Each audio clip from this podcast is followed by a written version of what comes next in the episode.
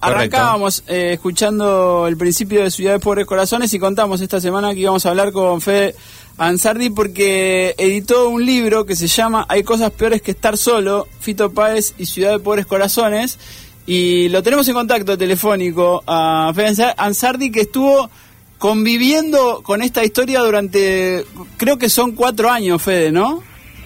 Hola, buenas tardes. Buenas. Gracias por el llamado. Sí, fueron cuatro años en total de oh. Entre que empecé y que lo entregué y bueno, y, siguió su ruta y ya la tienen ustedes. Ahí está, Fede es periodista. Hablamos alguna vez de, porque mm, él es el editor de la revista Rock Salta que cubría la escena, mm, bueno, musical en las distintas provincias de Argentina.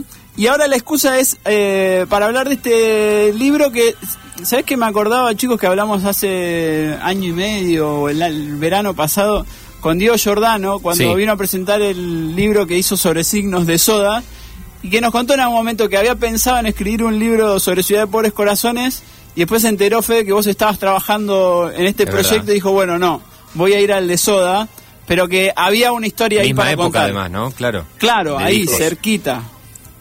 Sí, sí, sí, sí, sí. Eh, Diego este, me contó una vez que también en esa misma anécdota que cuando empezó a, pensar qué, libro encarar, este, se le ocurrió Ciudad y, y le comentaron que yo estaba eh, haciendo este.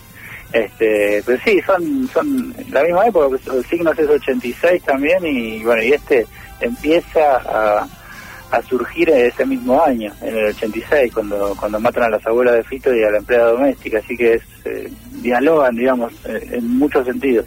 Ahí está. Vos, en el libro, sobre el final del libro, me gustó esa parte que contás un poco sobre el proceso, sobre cómo lo hiciste, y hasta incluso contás, porque sos joven, eh, naciste en el 83, o sea que eras chico cuando pasó esto, eh, y contás en algún momento que en, un show en Córdoba tu hermano te cuenta la historia de Ciudad de Pobres Corazones y ahí como que se te prende el bichito.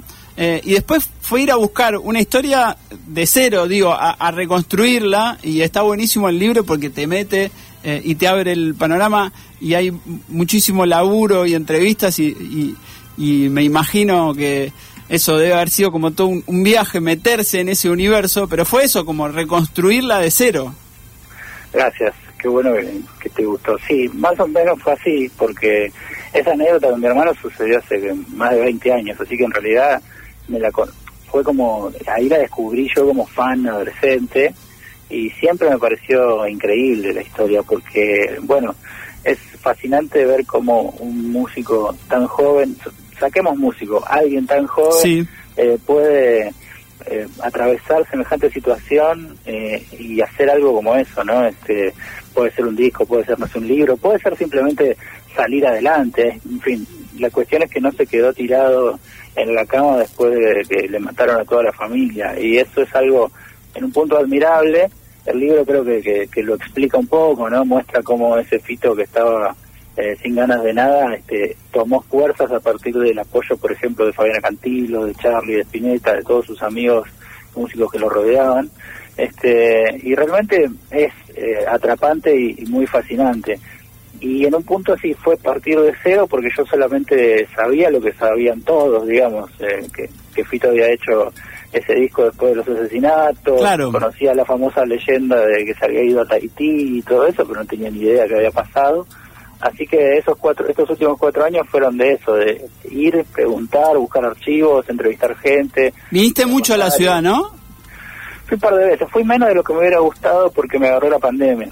Claro. Este, pero las pocas veces que fui eh, pude aprovecharlo, fui ahí a calle Alcarce y empecé a rastrear vecinos, casi no encontré de los que estaban de esa época en el 86, pero encontré a, un par y ya me conectaron con otros que no viven más en la zona, pero que vivían ahí, entonces ahí pude hablar sobre aquella época y cómo eran las abuelas de Fito, cómo era el ritmo de la cuadra, quién estaba, quiénes vivían. Claro, para mí todo ese todo ese primer capítulo donde reconstruís eso me, me encantó. Porque a mí me pasaba lo mismo, digo, eh, sabía la historia, sabía que había pasado lo, los asesinatos de la, de la abuela, de la tía abuela de Fito, Incluso eh, nos pasa a nosotros, yo, vivo acá en Rosario hace 25 años, sabía que Fito vivía por acá por la zona, pero nunca eh, no, y, cuando viene tocan la Plaza San Martín por ejemplo dice que bueno tocar en mi barrio y demás. Eh, y nosotros estamos acá en la radio Fede a dos cuadras de donde era la, casa de Fito. Y a mí nunca me había pasado de ir a ver cuál era exactamente eh, la casa hasta que empecé a leerlo no al libro y fui y ahora se puede ver hay un instituto médico está todavía el edificio em, em, y me encantó esa reconstrucción de un lugar por el que pasamos todo el tiempo, pero que, bueno, yo en esa época no vivía acá todavía.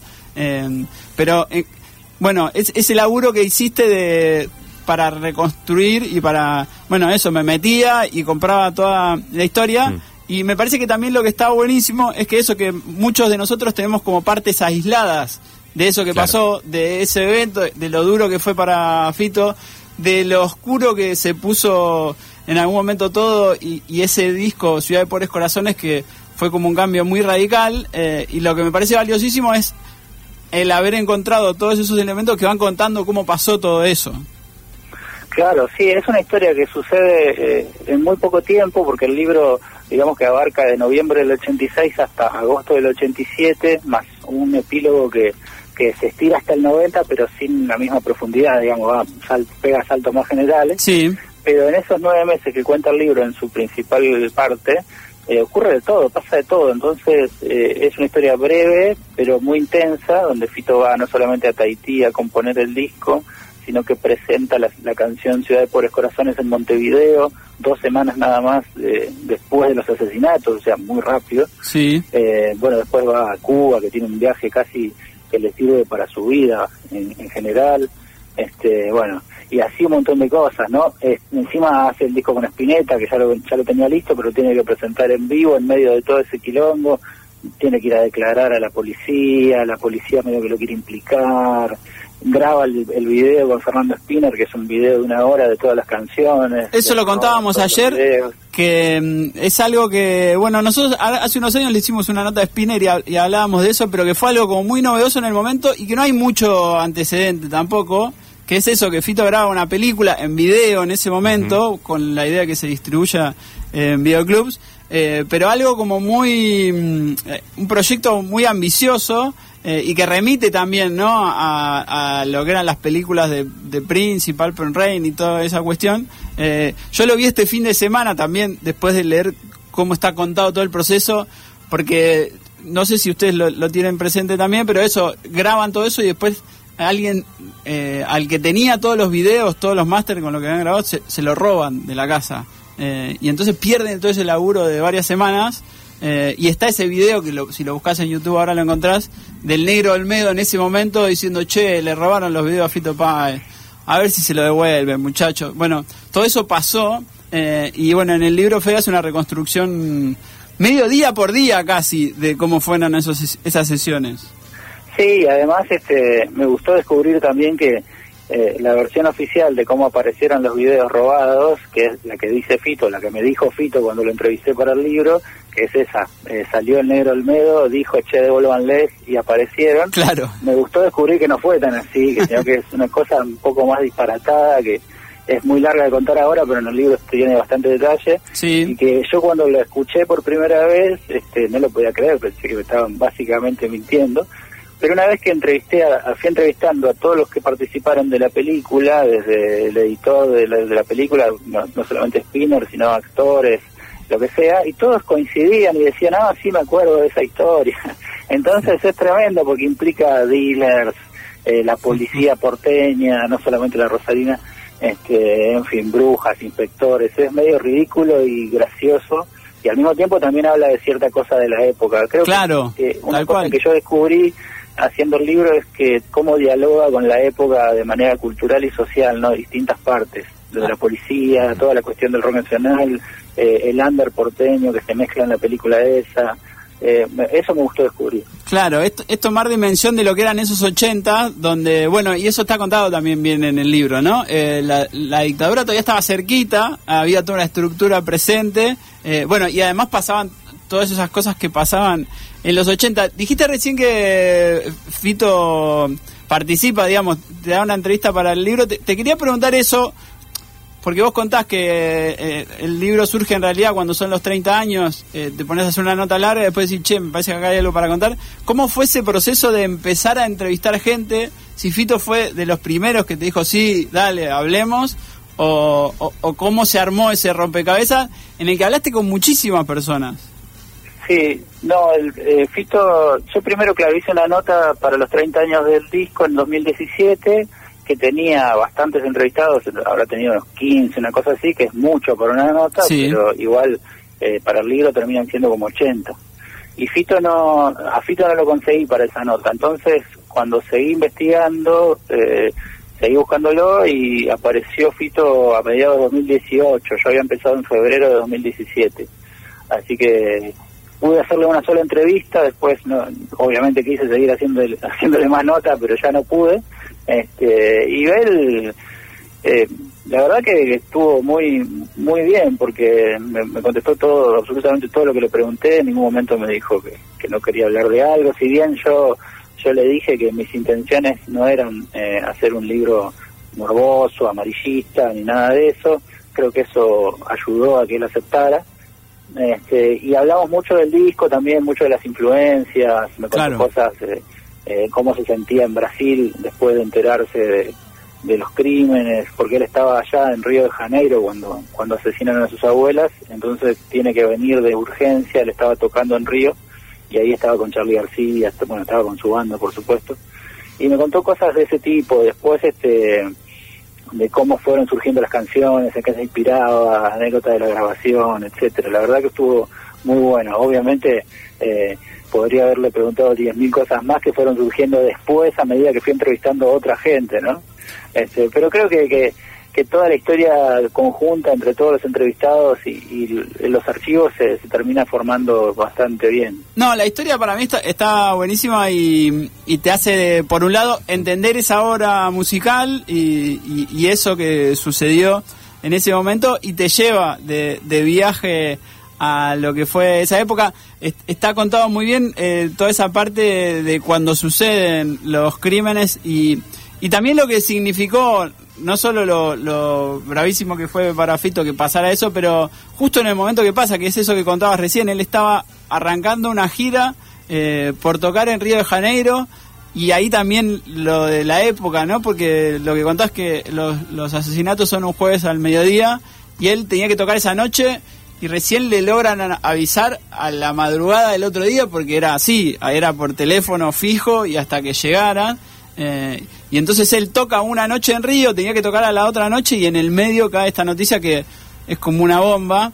Pero pensaba hasta en eso, ¿no? Como que era un fito que estaba proyectándose eh, y que después de ahí se iba a ir a Europa y, le cae eh, ese bolso de tierra, esa negrura toda junta en ese momento. Sí, tal cual. Fito tenía que tocar dos días en Brasil, después tenía shows en Uruguay, en Madrid, bueno, tenía las presentaciones de La La La, creo que tenía una más que también suspendió, que no me acuerdo dónde era, y sin embargo, eh, bueno, no viaja a Madrid, pero sí toca en Uruguay, porque en ese proceso de dos semanas entre los crímenes y ese concierto en Montevideo, que es el Montevideo Rock, que es un festival muy importante para la escena uruguaya, este Fito pasa por un montón de, etapas, desde la depresión absoluta, la furia, la bronca, ir a, ahí a Rosario a declarar en la comisaría, que los medios lo acosen todo el tiempo, tener que ir a declarar por la famosa yerba en el viejo cajón, que en el tema después, que según el primo de Fito, él vio como un policía ponía un poco de marihuana en el cajón de la casa de las abuelas, mientras hacían toda la investigación el día de los asesinatos este, todo eso pasó y al mismo tiempo volvió a Buenos Aires, este, cayó en un pozo medio depresivo, pero que fue muy breve en un punto porque Fabiana Cantilo lo saca y le dice anda ensayar y ahí empieza... Medio que lo sube un taxi, eso contás, ¿no? Como de, bueno, ya está, ya está, ya está, salí de acá, anda, anda a ensayar, es medio así la escena.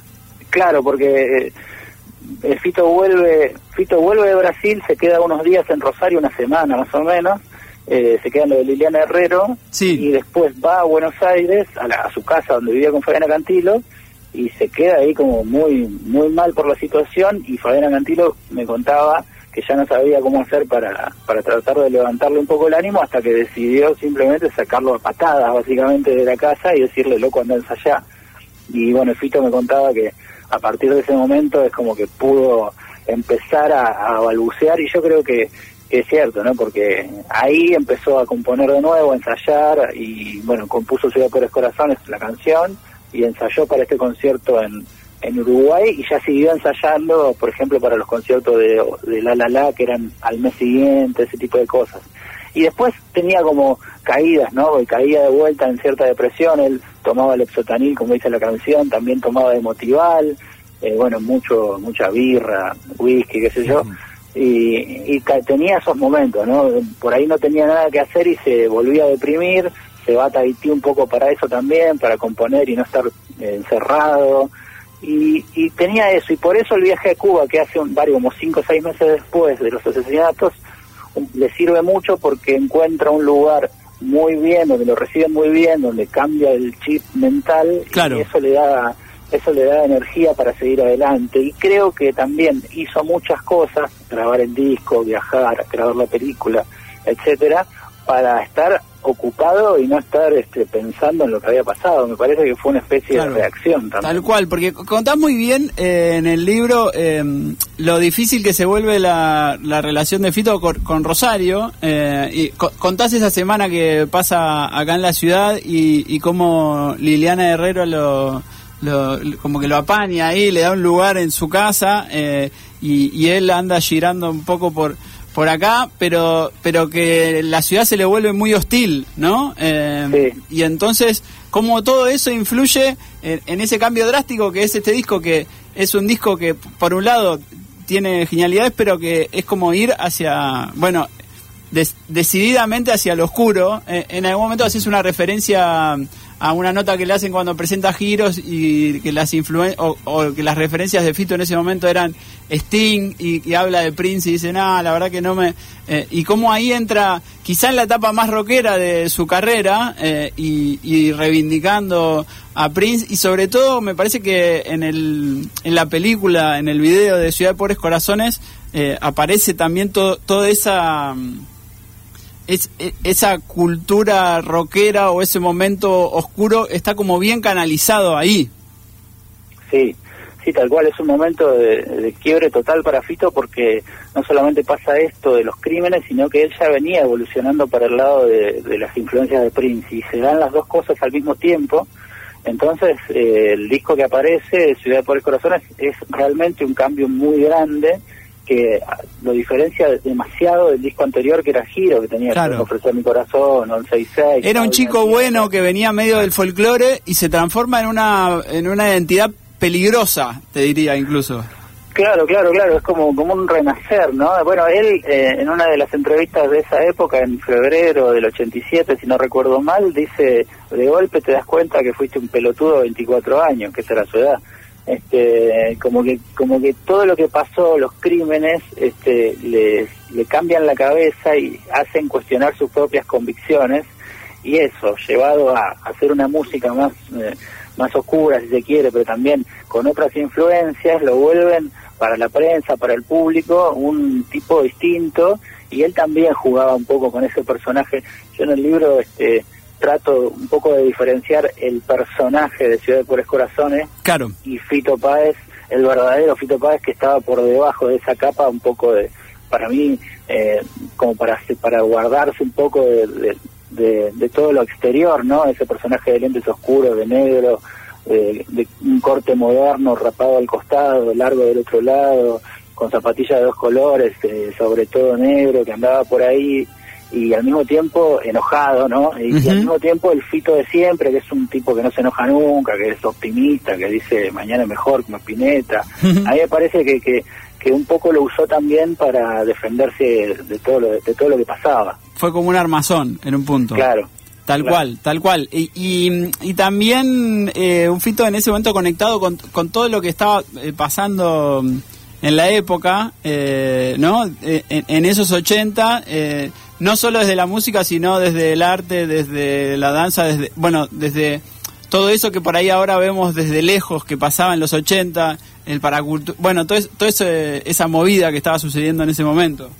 Sí, Sí, sí, bueno, Fito ya en, ese, en esa época demostraba mucho interés por, no solamente por la música, sino por el cine, por todo, ¿no? Entonces eh, empieza esa, esa diversificación que luego se extendió muchísimo, al tal punto que él dirigió películas, escribió libros, este, y siguió haciendo música, ¿no? Entonces a él siempre le interesaron todas las disciplinas y acá un poco que se mezclan. Eh, leía mucho Bukowski en esa época, el título del libro es el comienzo de un poema de Bukowski, me pareció que estaba bueno porque era una referencia a lo que él leía en ese momento. También decía que le hubiera gustado que Ciudad por el Corazón estuviera eh, un, poco de humor, que es lo que él encontraba en Bukowski. O sea, claro. leía esas historias medio trágicas y patéticas en un punto, pero con humor, y eso decía que le hubiera gustado que tuviera el disco, algo que no tenía. Eh, que después Ey, que es el disco siguiente, me parece que sigue siendo oscuro, pero ya tiene algo de humor, ya tiene un poco de cinismo, que es lo que él tenía, por ejemplo, en las entrevistas de la época de Ciudad, pero en el disco no lo tiene porque es una cosa muy desesperada, muy triste, muy enojada. Entonces, este, está, tenés ahí Ciudad por Corazones, tenés track track diciendo que tomé pastillas y sigo sin dormir, viste, ese tipo de cosas, o los temas que escuchamos recién, que son muy fuertes, muy, no hay lugar para la risa todavía porque no había lugar para la risa en su vida, básicamente. Claro, sí, Absolutamente. Estamos hablando con Fede Ansardi que escribió este libro que se llama Hay cosas peores que estar solo. Tiene una tapa muy linda también el, el libro eh, y se los recomiendo para meterse en la historia de esa época, tanto si la tienen o si, o si la tienen en partes como me pasaba a mí, como si no, y, y es como que te metes en un viaje temporal y, y te sirve para entender esa música de ese momento. Em, y el libro, sobre todo, cuenta todo ese proceso en el que Fito graba Ciudad por los Corazones hasta que lo presenta, eh, graba el video y todo lo demás. Y después eh, hay algún. avanza un poco más eh, hasta mm, el final o hasta tercer mundo y, hasta como que el punto final es eh, cuando conoce a Cecilia Roth, ¿no? Y, eso era algo que el epílogo es como, sobre todo, e, esa historia de tercer mundo y Cecilia, hasta que llega Cecilia. Em, y eso también es una nota que yo la leí en el verano, que, que la habías escrito sobre esa época, y me llamó mucho la atención porque uno tiene la idea en la cabeza de Fito Páez, que es un tipo que ya está hecho en la vida y demás, eh, y, da, y, tiende a pensar que después de haber grabado estos discos, haber grabado con Spinetta, eh, cuando ya estaba grabando Tercer Mundo, ya estaría más tranquilo. Y, y la descripción de ese momento es un fito que estaba, que había grabado todo eso, pero que andaba eh, básicamente. muy tirado por la vida, de prestado, eh, como que en una situación bastante complicada todavía. Sí, sí, bueno, yo incluí ese ese epílogo sobre que va desde EI hasta Tercer Mundo, que es, eh, originalmente también era una nota anterior, que después yo amplié con más entrevistas para el, para el libro, porque muchos entrevistados me dijeron que el periodo de angustia, de oscuridad de Fito, que, empieza el día que matan a sus abuelas, terminó el día que conoció a Cecilia Roth. Entonces, como que ese periodo eh, eh, son esos tres años más o menos, cuatro años si querés, sí, porque es 86 hasta enero del 91, o sea, es bastante tiempo. Y eso se refleja no solamente en su vida cotidiana, que tenía un solo calzoncillo, tenía ladilla, hacía, no tenía plata para el colectivo, esas cosas. Vivía de prestado. Vivía de prestado en casas tomadas, se decía de Europa, no tenía un mango, este, se iba con los adelantos y se la gastaba toda, porque no tenía, no tenía demasiado, etcétera. Eh, también se traduce en, no solamente eh, en eso, sino que en su vida comercial, como, como artista, eh, la discográfica ya no lo ve con tan buenos ojos porque ellos querían que siguiera haciendo hits como Yo me ofrecer mi corazón, como 11 y 6, temas aptos para todo el público y el tipo hacía, bueno, Ciudades por el Corazones, hacía A, que tiene, que a mí me encanta, pero entiendo que no es lo más FM del mundo. Quizás es un disco que con el tiempo eh, se volvió más popular y más escuchado, pero que en el momento no, no fue tan así. Claro, claro, porque está bien, tiene Polaroid de locura ordinaria, pero bueno, pero después el resto del disco es bastante denso, es muy, muy, tiene, no sé, tiene temas como resaca, casi que son buenísimos, pero es muy complicado. Y además él, eh, como les decía hace un rato, había dejado de ser ese pibe amable de, la primavera democrática y, había, y empezaba a, a tratar mal a todo el mundo, no a los periodistas, pero como que hablaba allá a boca de jarro diciendo eh, lo que lo, que pasaba, lo que pensaba, lo que ya él creía que todo era una mentira básicamente, ¿no? Entonces este ya no era un artista apto para todo público y eso le generó que la discográfica le, no le renovara el contrato a fines de los 90 y que, bueno, empezara a mermar su capacidad de convocatoria también. Por eso termina siendo chapa y pintura con Guillermo Badalá, porque no le alcanzaba la plata para pagarle a toda la banda, entonces salía a tocar con el bajista. Claro, arma como una formación paralela medio baratita para poder tocar, eh, o sea, a ese límite había llegado.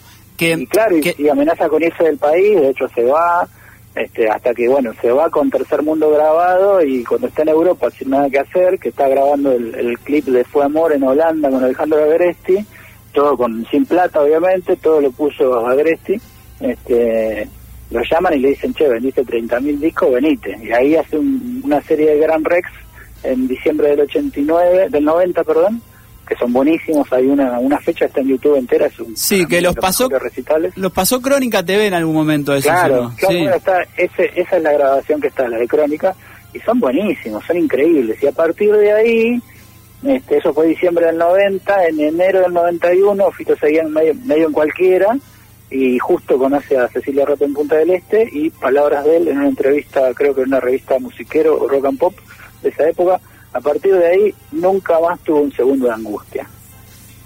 Hermoso. Bueno, hermoso, a mí me encantó convivir un par de semanas con la historia de Ciudad de Pobres Corazones, gran laburo, si lo cruzan por ahí, está está distribuido en casi todo el país, eh, Fede, ¿no?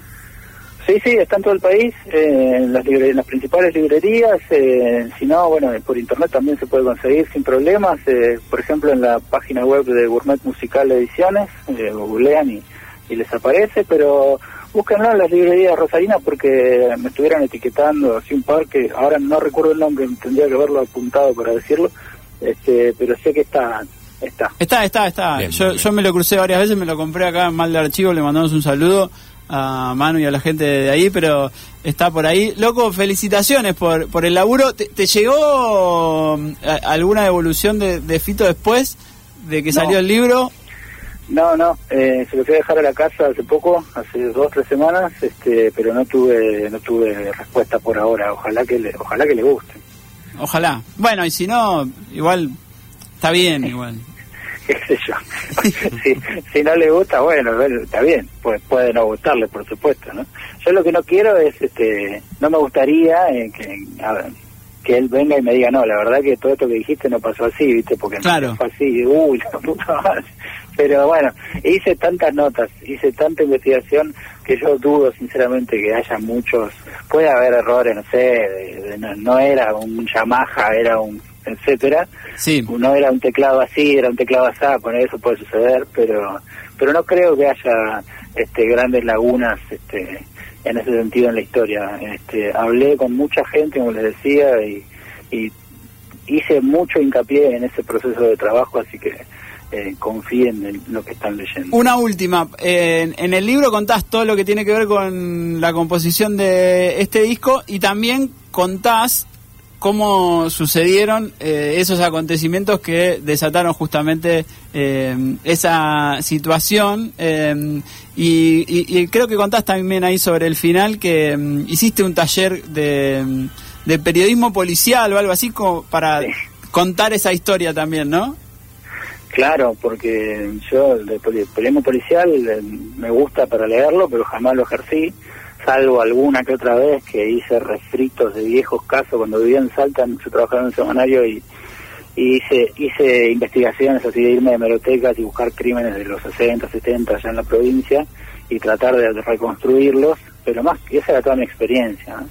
Así que traté, como me parecía que era importante, sobre todo porque es el principio del libro, los crímenes son el principio del libro, lo primero que lees, me parecía que era sumamente importante tener todo todas las herramientas, así que es un taller de periodismo policial con Alejandro Marinelli, que es ex Clarín, y bueno, él después este, revisamos los textos, revisamos el texto de la introducción, mejor dicho, este, bastante, él me fue diciendo, mirá, fíjate que, que me, fue indicando cómo hacer un buen texto policial, me parece que me sirvió mucho, y, bueno, y así también con con todo lo, todo lo que pude para hacerlo bien, lo hice. También hice un taller de periodismo narrativo con, eh, con Josefina Licitra, este, así y así un montón de cosas, ¿no? Traté de prepararme lo más que pude para hacer este, este laburo.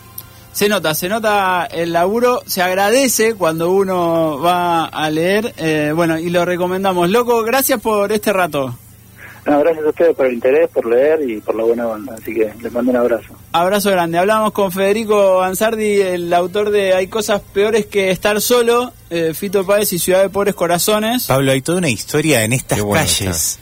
Acá no más, ¿eh? Que, es acá y que no que no está tan contada, o sea, ah. bueno, que está contada acá. Sí, y que quizá algunos la conocen porque la vivieron en su momento, pero es buenísima la reconstrucción que hace Fede Ansardi porque justamente eh, al final del libro está la lista de todas las personas con las que fue a hablar eh, y a que le contaran eh, la visión que tenían de esas cosas que habían sucedido y la verdad que está bueno para los que nos gusta la música y para los que nos gusta relacionarnos con la música de esa forma es una bueno una historia súper interesante para leer. Seguimos escuchando algunos temas de Ciudad de Pobres Corazones un disco que a mí siempre me costó mucho eh, entrarle y ahora quizá no tenía todo ese contexto eh, y al leerlo como que me fui amigando un poco más. Eso me Después tiene algunas canciones que son hits y que siguen estando en el repertorio de Fito, pero que teniendo el contexto, por ahí las entendés un poco mejor.